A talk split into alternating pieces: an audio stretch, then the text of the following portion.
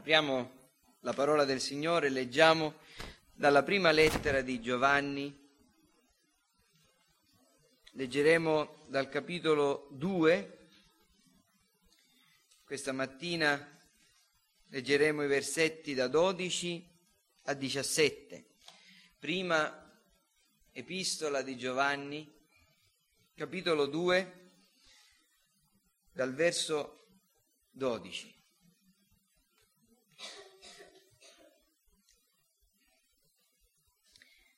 Figlioli, vi scrivo perché i vostri peccati sono perdonati in virtù del suo nome.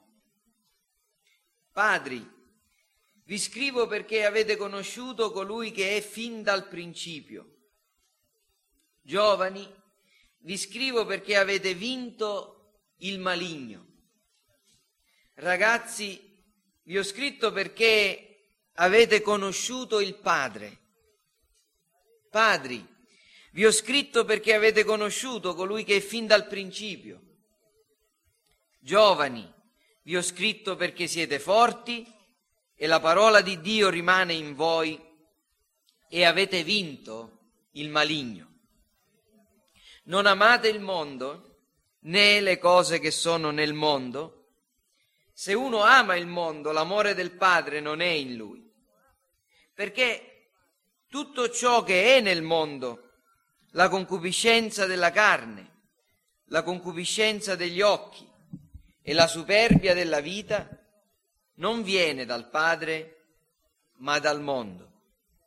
E il mondo passa con la sua concupiscenza, ma chi fa la volontà di Dio rimane in eterno. Voglio iniziare stamattina col farvi una domanda. È una domanda retorica, quella delle quali non è necessario dare una risposta udibile. E la mia domanda è questa, ed è anche un invito alla riflessione. Come vi sentite? E intendo dire come vi sentite, fratelli, dopo le predicazioni di domenica scorsa e dopo una settimana di combattimento. Se avete preso sul serio le cose che sono state dette domenica scorsa, intendo dire la mattina e anche la sera, e se vi siete esaminati per tutta la settimana, non potete sentirvi bene, almeno io non mi sento bene, nel senso che comprendendo sempre più profondamente quali sono i miei doveri davanti a Dio, i miei doveri nei confronti dei miei figli, come abbiamo sentito ieri e domenica mattina, comprendendo sempre di più quali sono i miei doveri nei confronti dei miei fratelli, ci sono tutti gli ingredienti e ci sono tutte le buone ragioni per scoraggiarsi e sentirsi male ed essere sul, sul punto di venir meno. Ma se vi sentite peccatori, mancanti, miserabili, rispetto a quanto avete ascoltato e avete udito, vi voglio dire che non è anormale, che anzi è proprio l'effetto che la parola di Dio produce quando è predicata potentemente e quando è ricevuta con fede. E guai se questo non accade. E siccome l'Apostolo Giovanni sapeva di questo effetto, che la parola di Dio quando è annunciata fedelmente ed è ricevuta con fede, come si aspettava che i suoi ascoltatori, i suoi lettori gli i fratelli, le chiese alle quali era rivolta questa, questa lettera facessero, quando la parola è ascoltata con fede, egli sapeva benissimo che avrebbe prodotto una santa tristezza. E per questa ragione, continuando a parlare della certezza, perché qui Giovanni nei versetti che vi ho letto non cambia argomento.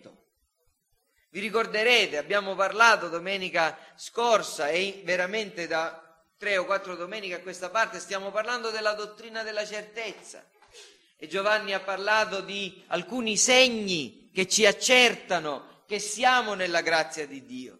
Egli ha parlato del segno dell'ubbidienza, egli ha parlato del segno della somiglianza a Cristo, egli ha parlato del segno dell'amore fraterno. Adesso, in questi versetti, non cambia argomento, ma cambia registro. Sembra che stia facendo un intermezzo prima di presentare un altro segno che è quello di non amare il mondo. La persona, lo vedremo domenica prossima se Dio ci darà grazia e vita, eh, che parlerà di un ulteriore segno. Non amare il mondo. Un cristiano è una persona che non ama il mondo. Ma prima di parlare di questo segno ulteriore, Giovanni fa un intermezzo, se volete.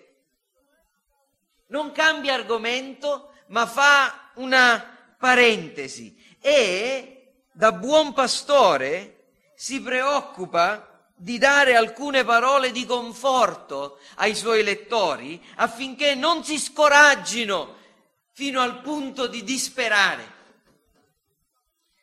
Qui Giovanni si preoccupa che le cose che sono state dette appunto non aggravino in un modo eh, maggiore di quanto dovrebbero le coscienze e le anime dei fratelli.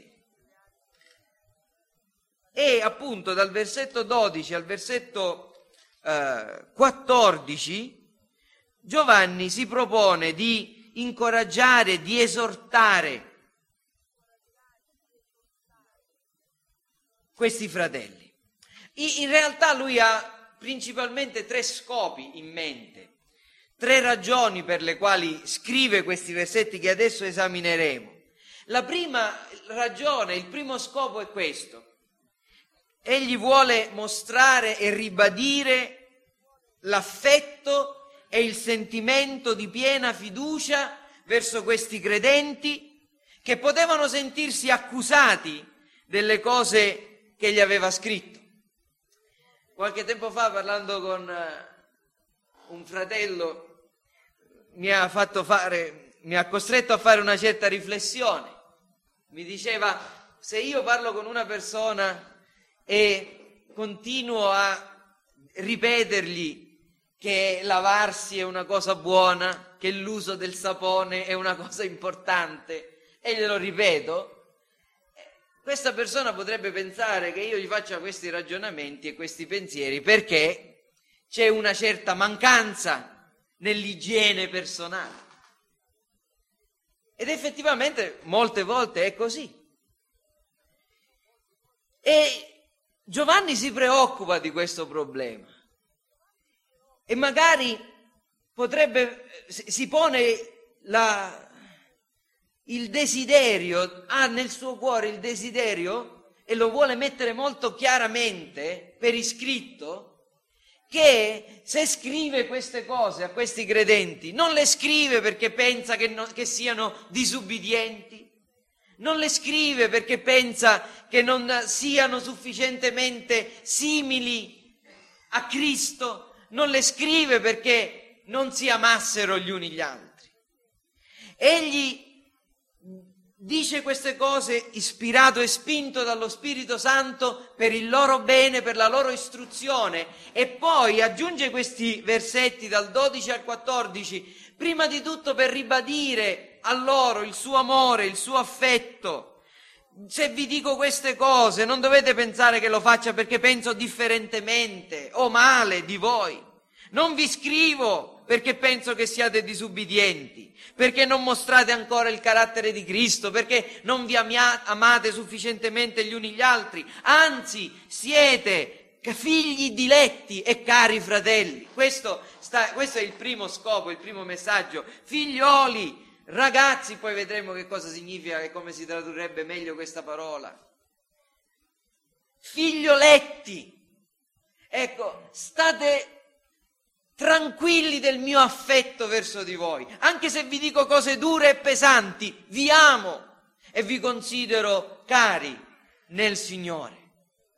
La seconda ragione è che Giovanni vuole ricordare loro le cose fondamentali della fede cristiana, che oltre ad essere le più importanti, non solo non devono essere mai rimosse dalla nostra mente, ma devono essere sempre presenti davanti a noi.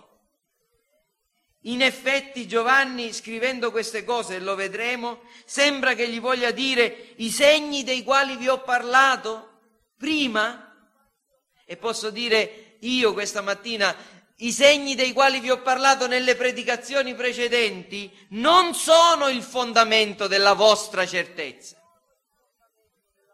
Sono segni importanti, sono cose utili, è vostro dovere studiarvi e ricercare con tutte le vostre forze, il vostro impegno, la vostra diligenza di essere ubbidienti, di amare i vostri fratelli come Cristo vi ha amati, di mostrare sempre di più chiaramente il carattere di Cristo, affinché possiate giungere alla piena certezza di fede, affinché i vostri cuori siano resi sicuri. Ma vi ricordo che se vi ho scritto queste cose, se vi scrivo queste cose, queste cose non devono costituire il fondamento della vostra certezza in altre parole, voi potete amare i fratelli, voi potete amarvi gli uni gli altri, potete mostrare il carattere di Cristo, potete essere ubbidienti per una sola ragione, per il fatto che già siete dei cristiani, che già i vostri peccati sono stati perdonati, che già avete conosciuto Dio, che già dimorate in Lui, che già avete lo Spirito. Se non aveste lo Spirito, se non aveste conosciuto Dio, se i vostri peccati non fossero ancora stati perdonati, se non foste ancora rigenerati, giustificati, queste cose che vi ho scritto non sarebbero del tutto possibili nella vostra vita. Quindi vi ho scritto queste cose affinché vi ricordiate sempre che la base, il fondamento della vostra certezza deve rimanere non in ciò che voi fate, fossero anche le cose, le opere buone che Dio ci ha ordinato di compiere, le opere che compiamo con l'aiuto dello Spirito Santo, la vostra certezza deve riposare non in ciò che voi fate, ma nell'opera di Dio in vostro favore, in ciò che Dio ha fatto per voi. Lo vedremo, questo è il secondo scopo. C'è un terzo scopo. La, l'Apostolo si preoccupa di esortare, incoraggiare e correggere padri e figli, persone mature e persone giovani nella fede, in modo che non vengano meno, che non si scoraggino, che non cadano in certe tentazioni particolari dell'età adulta o dell'età inoltrata e anche della gioventù. E in particolare ai giovani dice so che siete deboli e tentati in molte cose, so che la battaglia dinanzi a voi vi sembra aspra e in effetti lo è, è duro, è difficile. Per ricordarvi una frase del caro fratello Frank, essere cristiani non è duro, non è difficile, è impossibile umanamente. Ma so che le cose che, de- appena, che vi ho appena detto potrebbero sembrarvi montagne insom- insormontabili, ma voi che siete stati perdonati, voi che avete conosciuto il Padre, non siete deboli, ma siete forti. Non potete perdere il vostro tesoro perché la parola di Dio, il seme incorruttibile che è stato piantato in voi, non viene meno, è vivente, è permanente. E perché non siete più sotto il gioco del maligno, ma lo avete già vinto. Questi in, in pratica gli scopi principali, ma e adesso li vedremo insieme meglio e li comprenderemo. Ma per favore aprite la scrittura e torniamo insieme a leggere questi versetti per comprendere meglio e osservare meglio la struttura e spiegare alcuni termini importanti. Eh, prima Giovanni 2, dal, dal, versetto 12 al versetto 14, vi voglio fare notare che questi eh, tre versetti sono scanditi da eh, il verbo scrivere che è usato sei volte, vi, vi scrivo, vi ho scritto, vi scrivo, vi ho scritto. Poi troviamo sei volte perché e troviamo e, e possiamo dividere, questi tre versetti in tre parti. Il soggetto, i soggetti appunto, che a, a prima vista sono quattro, figlioli, padri, ragazzi, giovani, ma poi vedremo che sono tre in effetti.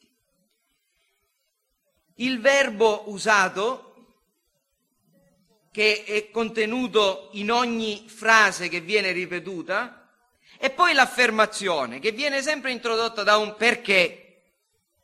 Figlioli, vi scrivo perché i vostri peccati sono perdonati in virtù del suo sangue. Ragazzi, vi ho scritto perché avete conosciuto il Padre. Padri, vi scrivo perché avete conosciuto il Padre, eh, colui che è fin dal principio. Padri, vi scrivo perché avete conosciuto colui che è fin dal principio. Vi ho scritto, due volte viene ripetuta questa, questa frase. Giovani, vi scrivo perché siete forti e la parola di Dio rimane in voi e avete vinto il maligno. La seconda volta dice vi ho scritto, la prima volta dice giovani, vi scrivo perché avete vinto il maligno. E in realtà ci sono eh, tre, due cicli di tre frasi. È interessante osservare che il numero tre e il, il, e il doppio del numero tre viene costantemente ripetuto in questa struttura. E vi voglio fare notare che sebbene sono state date tante interpretazioni a queste doppie frasi, perché in pratica sono delle ripetizioni sempre, continuamente, e sono state offerte tante interpretazioni all'uso che Giovanni fa di questi quattro termini, nomi, appunto soggetti, per indicare le sue parole ai lettori, vi voglio fare ricordare un istante come leggevate nella versione riveduta. Adesso abbiamo quasi tutti quanti la nuova riveduta. Nella versione riveduta non trovavamo questa distinzione dal verso 12 al verso 14, figlioli, ragazzi, ma due volte era tradotto figlioli o figlioletti. Qui i, i traduttori hanno pensato di rispettare una distinzione che c'è nel testo greco. In effetti la parola che Giovanni usa al versetto 12 è diversa da quella usata al versetto 14. La parola usata da Giovanni al versetto 12 è tipicamente di Giovanni, la usa solamente Giovanni nell'epistola, in questa epistola e nel Vangelo. La parola tradotta ragazzi che si trova nel versetto 14 è invece usata anche da altri scrittori del Nuovo Testamento. È, un termine più ampio. Sono due parole greche che si riferiscono appunto ai bambini, fanciulli, e traduce bene, molto bene, l'antica traduzione del Diodati che diceva così letteralmente. Ecco, dice figlioli e poi piccoli bambini, bambini. In realtà queste due parole sono identiche. Giovanni ne usa, hanno il significato identico, la usa in modo diverso, ma si vuole riferire a tutti quanti i credenti che lo stanno ascoltando. E qui quando al versetto 12 quindi leggiamo figlioli vi scrivo perché i vostri peccati sono perdonati in virtù del suo nome, sta usando questa parola e nel resto della, della epistola viene usata molte volte, questo termine descrive sempre tutti quanti i cristiani.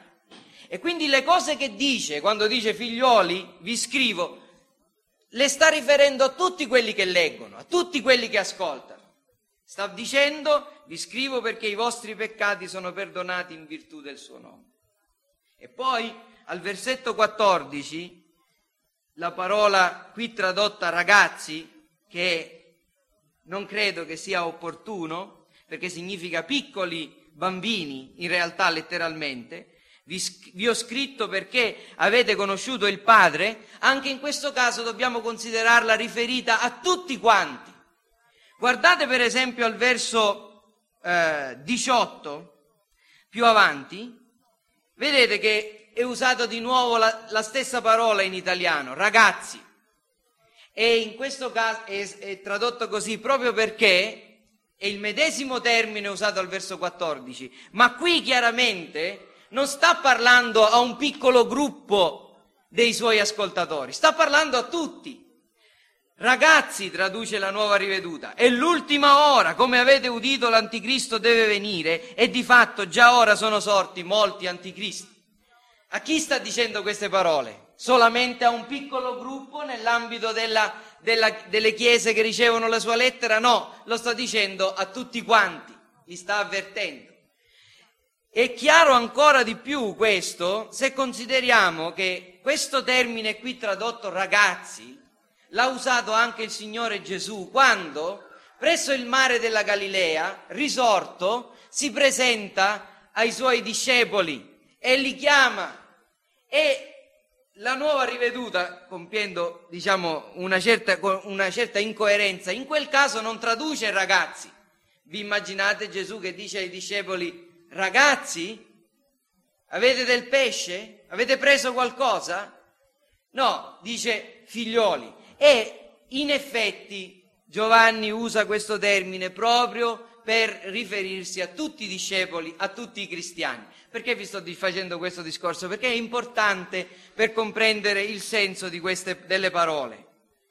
Perché se noi comprendiamo che al versetto 12 e all'inizio del versetto 14 Giovanni non si riferisce a una categoria nella Chiesa, ma sta parlando a tutti, poi comprendiamo che in realtà in questi tre versetti Giovanni sta distinguendo solo due categorie di persone nella Chiesa, i padri e i giovani.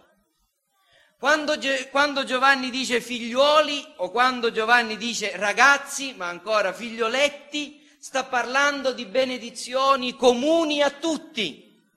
Quando Giovanni parla ai padri e quando parla ai giovani, sta parlando di bisogni e necessità peculiari di due categorie diverse, padri e giovani.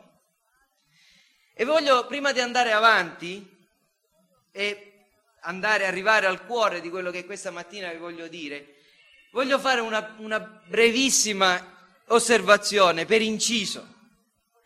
Prima di tutto vi voglio fare osservare che Giovanni non dice padri e madri, ma si riferisce a uomini e donne nella comunità mettendo una certa categoria, un certo numero di persone sotto il nome di padri.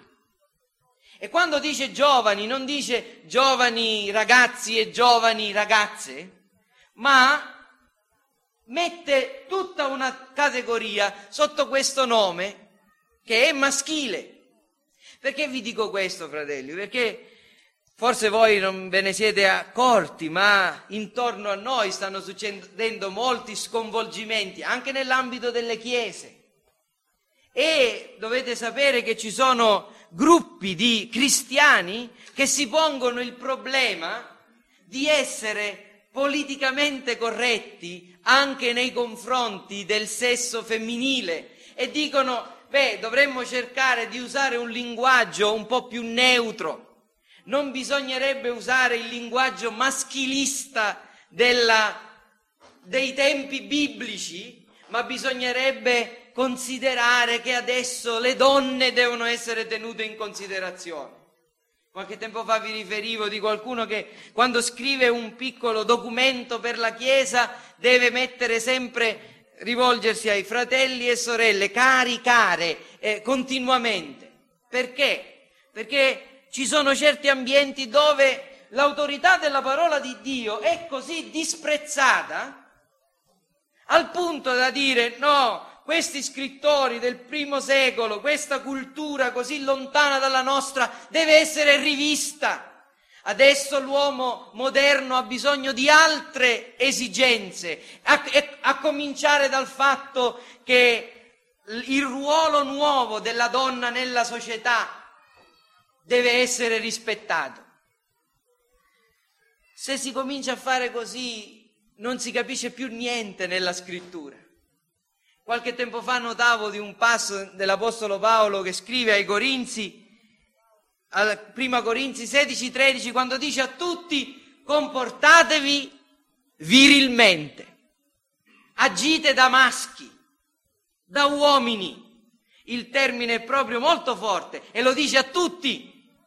Se vogliamo essere politicamente corretti dovremmo tradurre questo verso agite da femmine?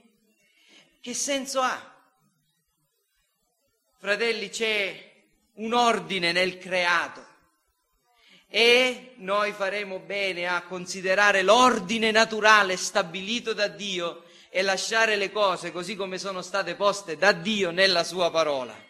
Padri, giovani, e quando si, dice, si dicono queste cose ci si riferisce a tutti i credenti che hanno un ruolo nella Chiesa di Cristo.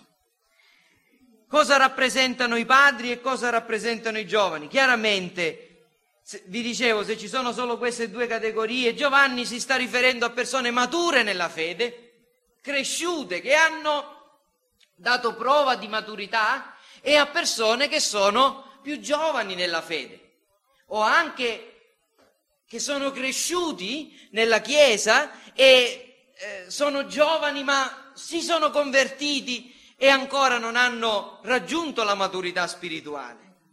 Che cosa dice Giovanni? A tutti quanti, prima di tutto, a tutti quanti. Questa è la cosa che riguarda tutti quanti noi. La prima cosa è questa. Giovanni dice che dobbiamo trovare il nostro conforto nel perdono, nel fatto che i nostri peccati sono stati perdonati. Giovanni dice dove dobbiamo trovare conforto. Qual è il fondamento del conforto di tutti, figlioli, bambini o ragazzi come qui viene tradotto? Tutti quanti abbiamo una fonte di conforto che non viene mai meno. Figlioli vi scrivo perché i vostri peccati sono perdonati in virtù del suo nome.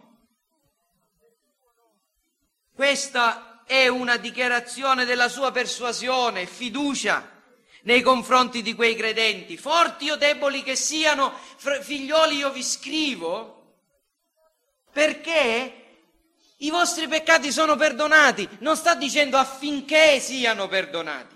La mia fiducia nei vostri confronti, quello che credo di voi, e la ragione per la quale vi sto scrivendo e vi ho scritto è che i vostri peccati sono perdonati, sono stati già perdonati.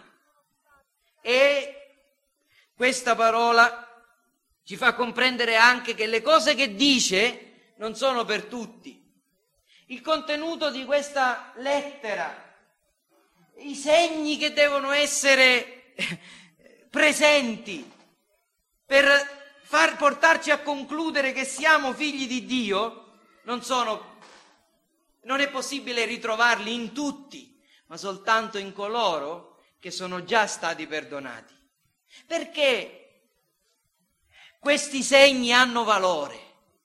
Perché quando io amo il mio fratello, perché quando io mi comporto come Cristo, cammino come Cristo ha camminato, perché quando ubbidisco ai comandamenti di Dio ha valore. Non perché facendo queste cose sarò salvato, ma perché essendo stato salvato posso fare queste cose. E questo è quello che Giovanni sta ribadendo. E Giovanni anche parla della causa del loro perdono. Vi scrivo perché i vostri peccati sono stati perdonati in virtù del suo nome. Cosa significa questa parola? In virtù del suo nome. Semplicemente si potrebbe tradurre anche in un altro modo, si potrebbe tradurre per il nome suo, per conto del suo nome, a causa del suo nome, mediante il suo nome. Questo è il significato. Ed è certamente riferito al Signore nostro Gesù Cristo. Vi scrivo perché i vostri peccati sono perdonati in virtù di Gesù Cristo, a causa di Gesù Cristo, sul conto di Gesù Cristo, per conto di Gesù Cristo, mediante il Signore Gesù Cristo. Il nome si riferisce alla persona e all'opera di Gesù è suo, indubbiamente è riferito al nome di Gesù, si riferisce alla persona di Gesù. Quando Giovanni parla del Padre, della prima persona della Trinità, lui lo chiama sempre o Dio o Padre. Ogni volta invece che non è nominato in questo modo, si riferisce sempre al Signore Gesù Cristo. Questo è quello che eh, potete vedere quando leggete questa scrittura, face, questa, le, questa lettera, facendoci attenzione. Quindi Giovanni sta ricordando a tutti quanti che non saranno certo, prima di tutto, le nuove rivelazioni degli gnostici e nemmeno la ricerca morbosa dei segni che possono aiutarci a trovare conforto.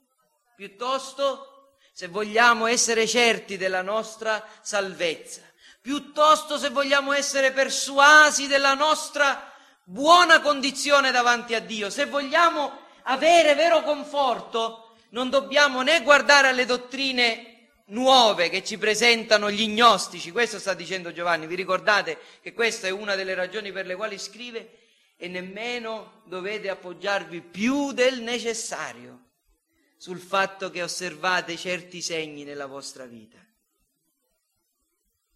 Piuttosto dovete trovare conforto nel fatto che Gesù Cristo, il Figlio di Dio, l'eterna parola di Dio, è venuto su questa terra.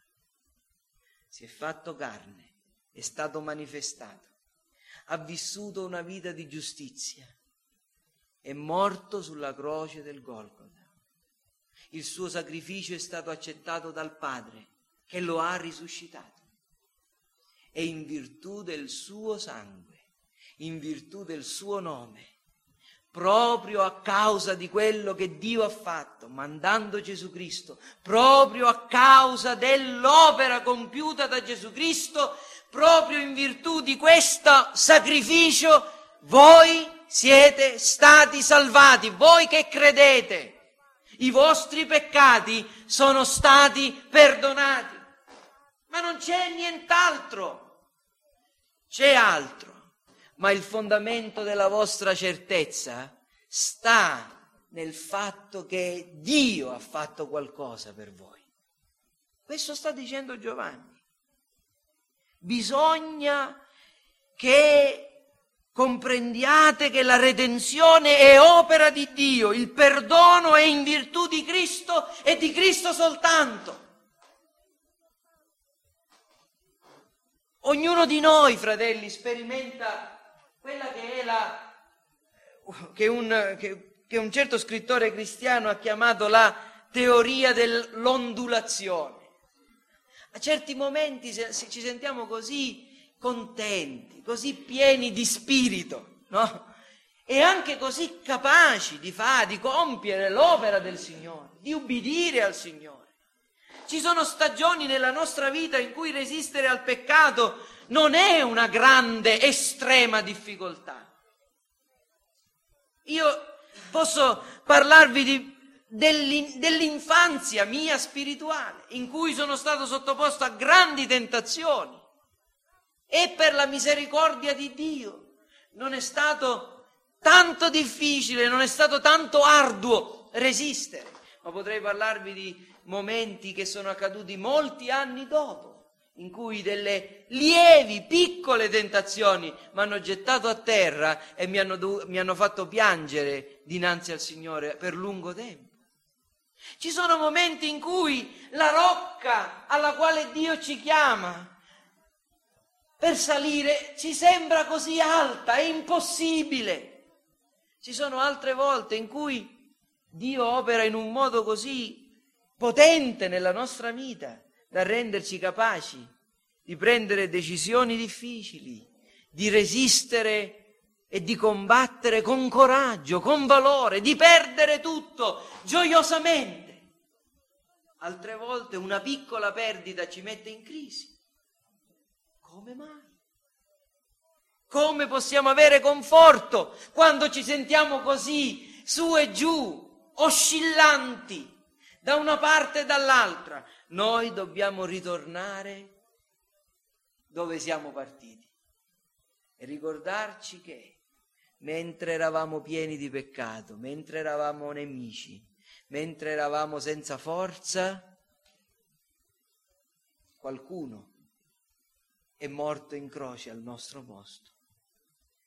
E avendo creduto che quel sacrificio era per noi, in un istante siamo stati dichiarati da Dio giusti e che questo fondamento è solido, è fermo, che non dipende assolutamente da noi, perfino la fede che abbiamo riposto in Cristo è il dono di Dio. La nostra salvezza non è opera nostra e per questo possiamo essere certi. Giovanni Calvino, commentando questo versetto, guardate come esprime molto meglio di come sto cercando di fare io con poche parole questo pensiero. Dice così, bisogna sollecitare alla santità della vita. Il timore di Dio deve essere ricercato con cura.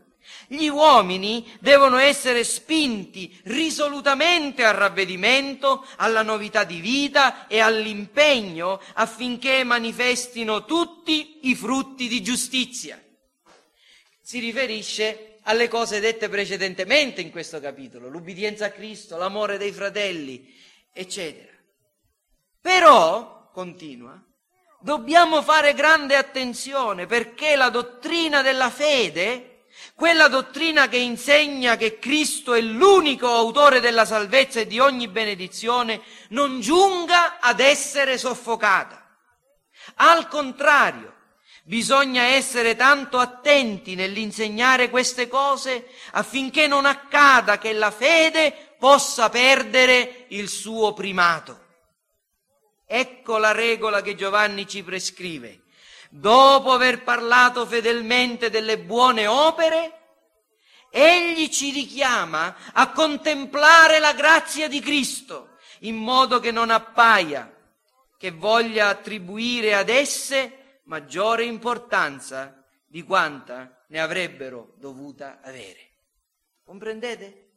Giovanni parla della necessità, dell'importanza delle buone opere della manifestazione del carattere di Cristo, dell'amore verso i fratelli, ma poi, dopo aver detto queste cose e averle sottolineate in termini categorici, perché Giovanni dice chi non ha queste cose è nelle tenebre, poi dice figlioletti, però, sappiate che la vostra certezza non deve mai appoggiarsi sul fatto che oggi, ieri o domani amate i vostri fratelli o mostrate più o meno la somiglianza al carattere di Cristo. Queste cose ci devono essere, ma sappiate, vi scrivo perché i vostri peccati sono perdonati in virtù del suo nome. Questo è quello che abbiamo letto mercoledì scorso nel libro La canna rotta e il lucignolo fumante, no? Quando abbiamo letto che il fondamento della nostra pace e del nostro conforto è la dottrina della giustificazione e non quella della santificazione, perché quest'ultima sarà sempre imperfetta e macchiata. La nostra certezza, la base della nostra pace è il fatto che Dio ci dichiara giusti in Cristo. E poi al versetto 14 vi ho scritto perché avete conosciuto il Padre. È la stessa cosa. Coloro che sono uniti a Dio in Cristo hanno conosciuto il Padre.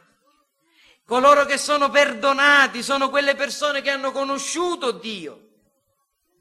E questa parola e il tempo usato significa avete conosciuto Dio in un modo durevole, intimo. Non è una conoscenza superficiale, non è sapere qualcosa intorno a Dio. Vi ricordo il significato profondo di questa parola nella scrittura. Conoscere Dio non significa sapere alcune cose intorno a Dio, sapere della Trinità eh, o, o cose del genere, ma significa essere uniti a Dio, avere incontrato Dio. Figlioli, quindi vi scrivo perché siete stati perdonati, perché avete conosciuto Dio, siete uniti a Lui. E questo vale per tutti quanti. La dottrina della certezza ha il suo fondamento non nella nostra santificazione, ma nell'opera compiuta da Dio in nostro favore. E poi Giovanni si rivolge ai padri e ai giovani e dice essenzialmente una, dice una cosa soltanto ai padri e un paio di cose in più ai giovani. Ai padri ripete la stessa cosa due volte, l'avete notato? Padri, vi scrivo perché avete conosciuto colui che è fin dal principio. E poi ancora al verso 14, Padre, vi ho scritto perché avete conosciuto colui che è fin dal principio. Ripete due volte la stessa cosa e non è una ripetizione inutile, è molto enfatica, dà molta forza. Padri, vi, ho, vi scrivo, vi ho scritto perché avete conosciuto Gesù Cristo. E, glielo, e lo dice due volte.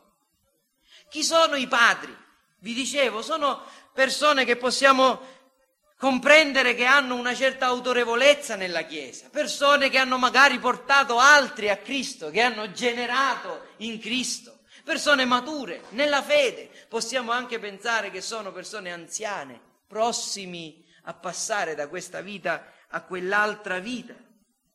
E che cosa vuol dire Giovanni scrivendo queste cose ai padri?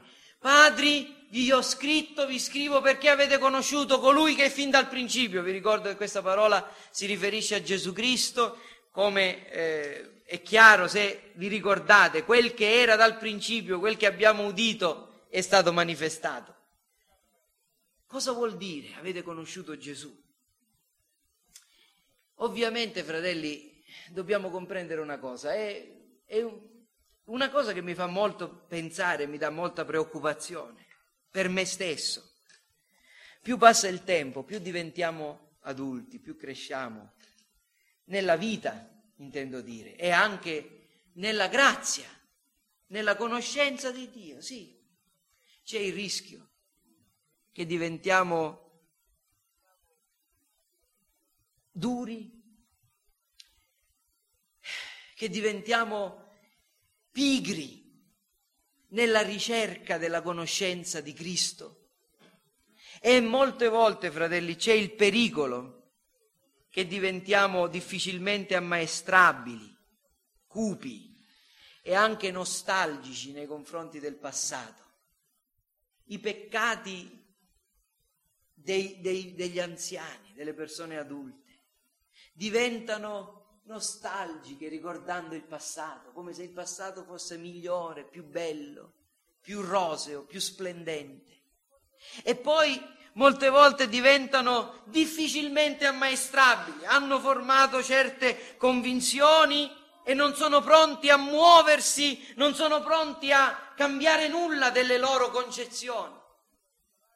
Qui Giovanni non solo sta incoraggiando, ma sta anche correggendo sta dicendo ricordatevi che voi avete conosciuto Gesù Cristo.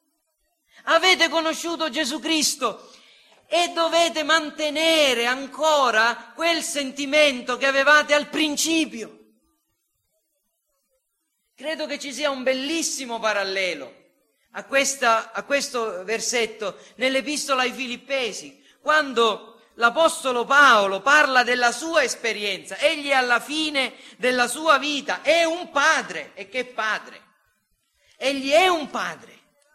Ha generato molti in Cristo, è in prigione, ha compiuto tante buone opere, ma alla fine della sua vita egli dice io non voglio presentarmi davanti al Signore con alcuna delle mie buone opere e di essere trovato in Lui con una giustizia che non è mia, derivante dalla legge, ma con quella che si ha mediante la fede in Cristo, la giustizia che viene da Dio basata sulla fede. E tutto questo allo scopo di conoscere Cristo la potenza della sua risurrezione, la comunione delle sue sofferenze. E poi continua, non che io abbia già ottenuto tutto questo, sia già arrivato alla perfezione, ma proseguo il cammino per cercare di afferrare ciò per cui sono anche stato afferrato. Vedete qui un padre che si ricorda di avere conosciuto colui che è dal principio, che non si appoggia sulle sue buone opere, ma è proteso verso la conoscenza di Cristo e la potenza della sua risurrezione. Cosa sta dicendo quindi Giovanni a questi cristiani maturi?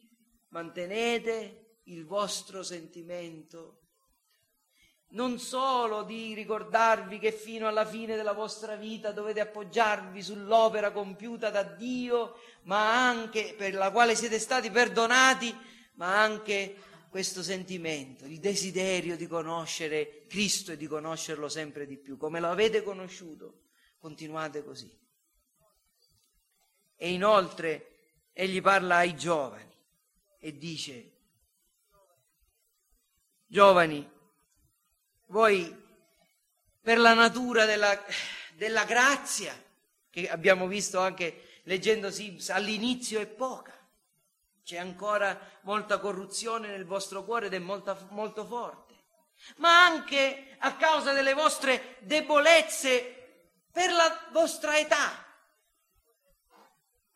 Potreste essere portati a disperare e a pensare che siete deboli. Ma giovani, io vi scrivo e vi ho scritto perché la vostra battaglia non, dovrei, non dovete ancora vincerla, ma l'avete già vinta. Il diavolo, il maligno, lo avete già vinto. Giovani, non siete deboli. Se siete in Cristo, siete forti. E la parola di Dio dimora in voi e avete vinto il maligno. I giovani non devono commiserarsi. Giovinezza non significa debolezza forza delle tentazioni nella gioventù non significa impossibilità a resistere. Tra di noi ci sono padri e ci sono giovani. E immagino che ci possano essere giovani che dicono vorrei avere la maturità di quel fratello, vorrei avere la stabilità di carattere, di sentimenti di quella sorella. Vorrei che la grazia di Dio fosse così vigorosa da poter essere un gigante e un esempio nella Chiesa. Ma Signore, mi vedi, sono qui, sono caduto ancora una volta nello stesso errore in cui sono caduto ieri o un mese fa o un anno fa. Oh Signore, se io fossi forte. Avete mai pregato così? Ma è qui il problema. Ed è qui che Giovanni conforta, giovani, figlioletti, voi che avete creduto, voi che siete in Cristo, che avete conosciuto il Padre, che siete uniti a Lui, voi che avete la fede di Dio nel cuore, voi non siete deboli, siete forti, perché un nuovo principio di vita è dentro di voi, la vita di Dio, la vita eterna, che è una vita invincibile. La parola di Dio che rimane, che rimane, che dimora, che non può essere tolta, è in voi. Il buon seme caduto nella buona terra può ancora apparire come una pianticella, ma per la grazia di Dio crescerà. Vedete il maligno, il mondo che giace nel maligno. Vedete intorno a voi persone che vengono meno, che cadono, che si allontanano, che vengono distrutte. Vedete questo mondo che vi fa paura.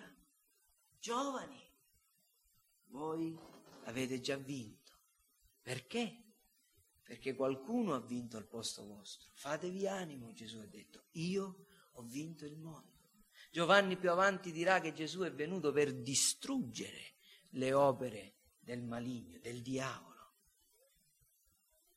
Questa è la vittoria che vince il mondo, la nostra fede. La parola di Dio vivente e permanente giovani, siete forti, avete vinto. Che cosa significa tutto questo per noi? Significa che, prima di tutto, dobbiamo considerare che la scrittura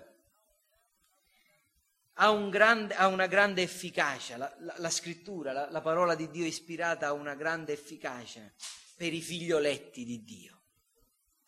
I figli di Dio sono persone che amano leggere la Bibbia, che amano meditare la scrittura, che si dilettano nella legge del Signore notte e giorno perché? Perché leggendo la scrittura ricevono grande conforto, che non significa incoraggiamento morale, ma significa sostegno forza per compiere le, la giustizia, per camminare nella giustizia.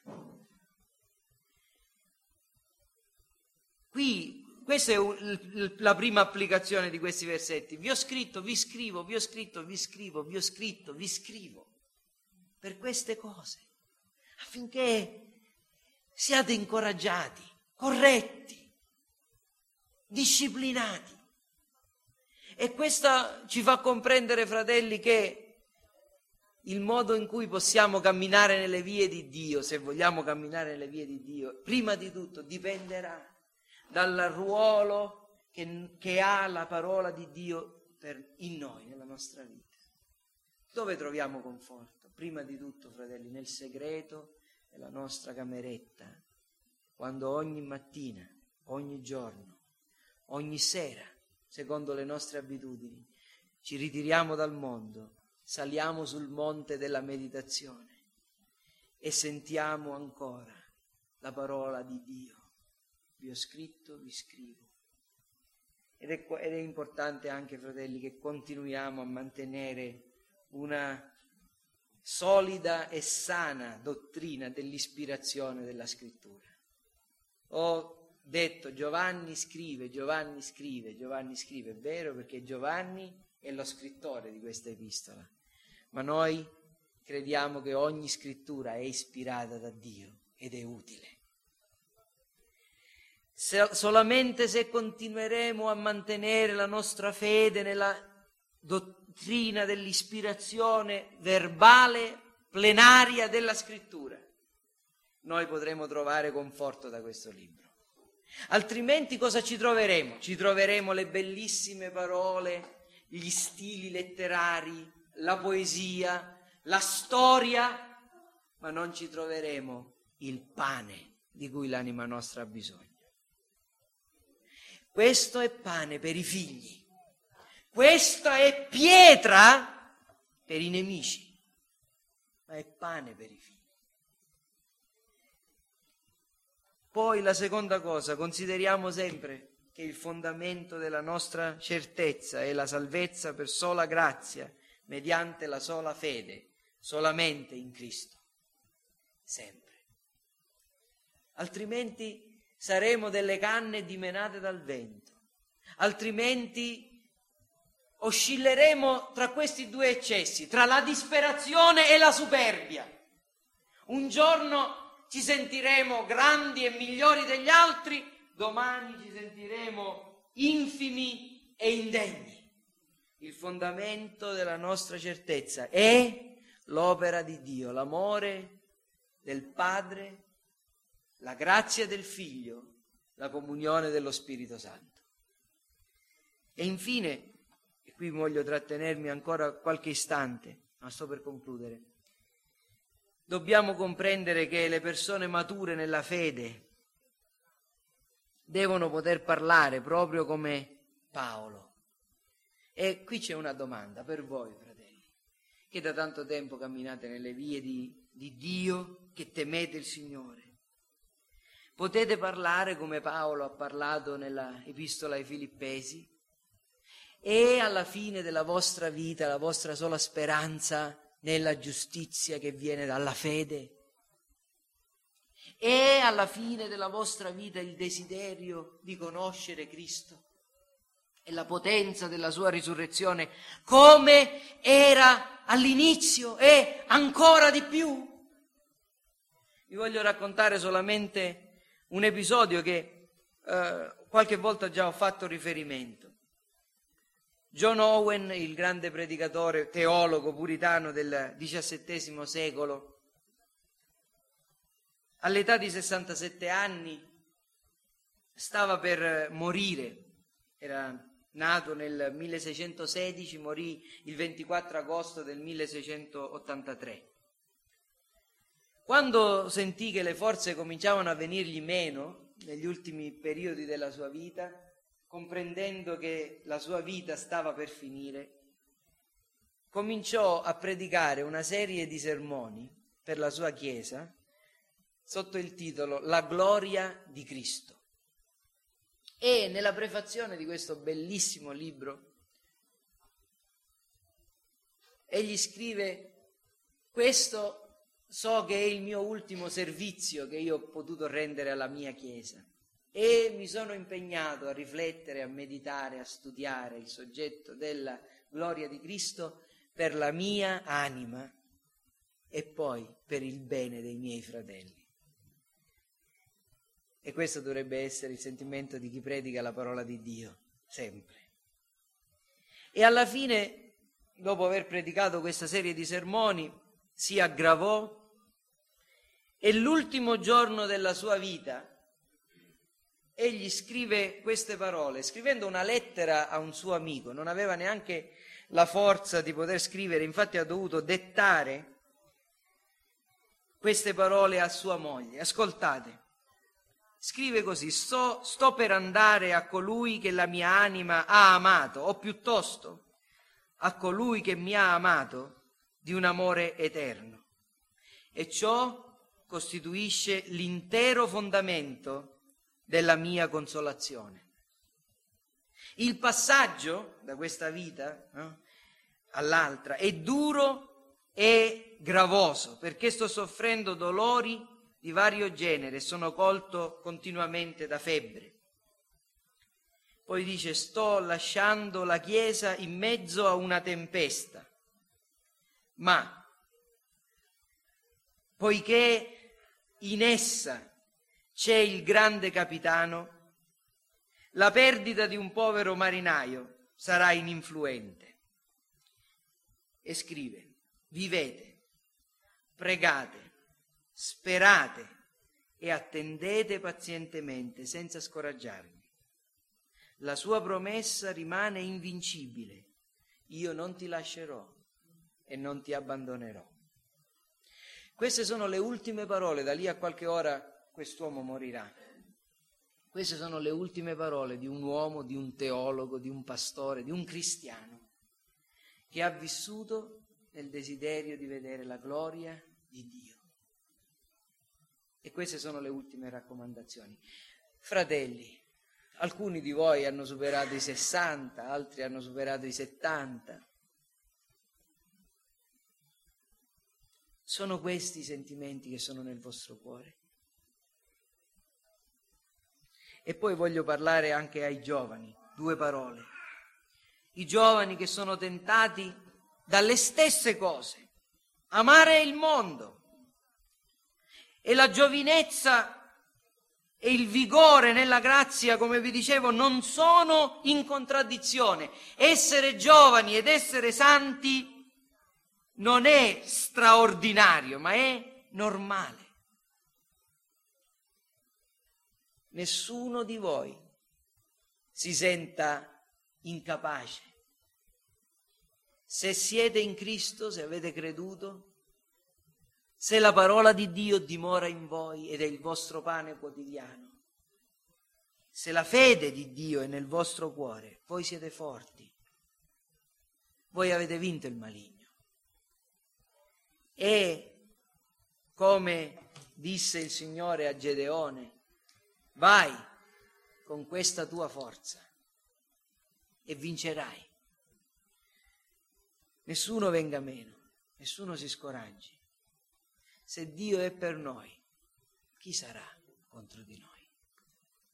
Figlioletti, vi scrivo, vi ho scritto per questa ragione, per incoraggiarvi. Io potrei dirvi, vi ho predicato per incoraggiarvi, che il Signore possa darci vero conforto e vera forza mediante la sua parola e il suo spirito. Amen.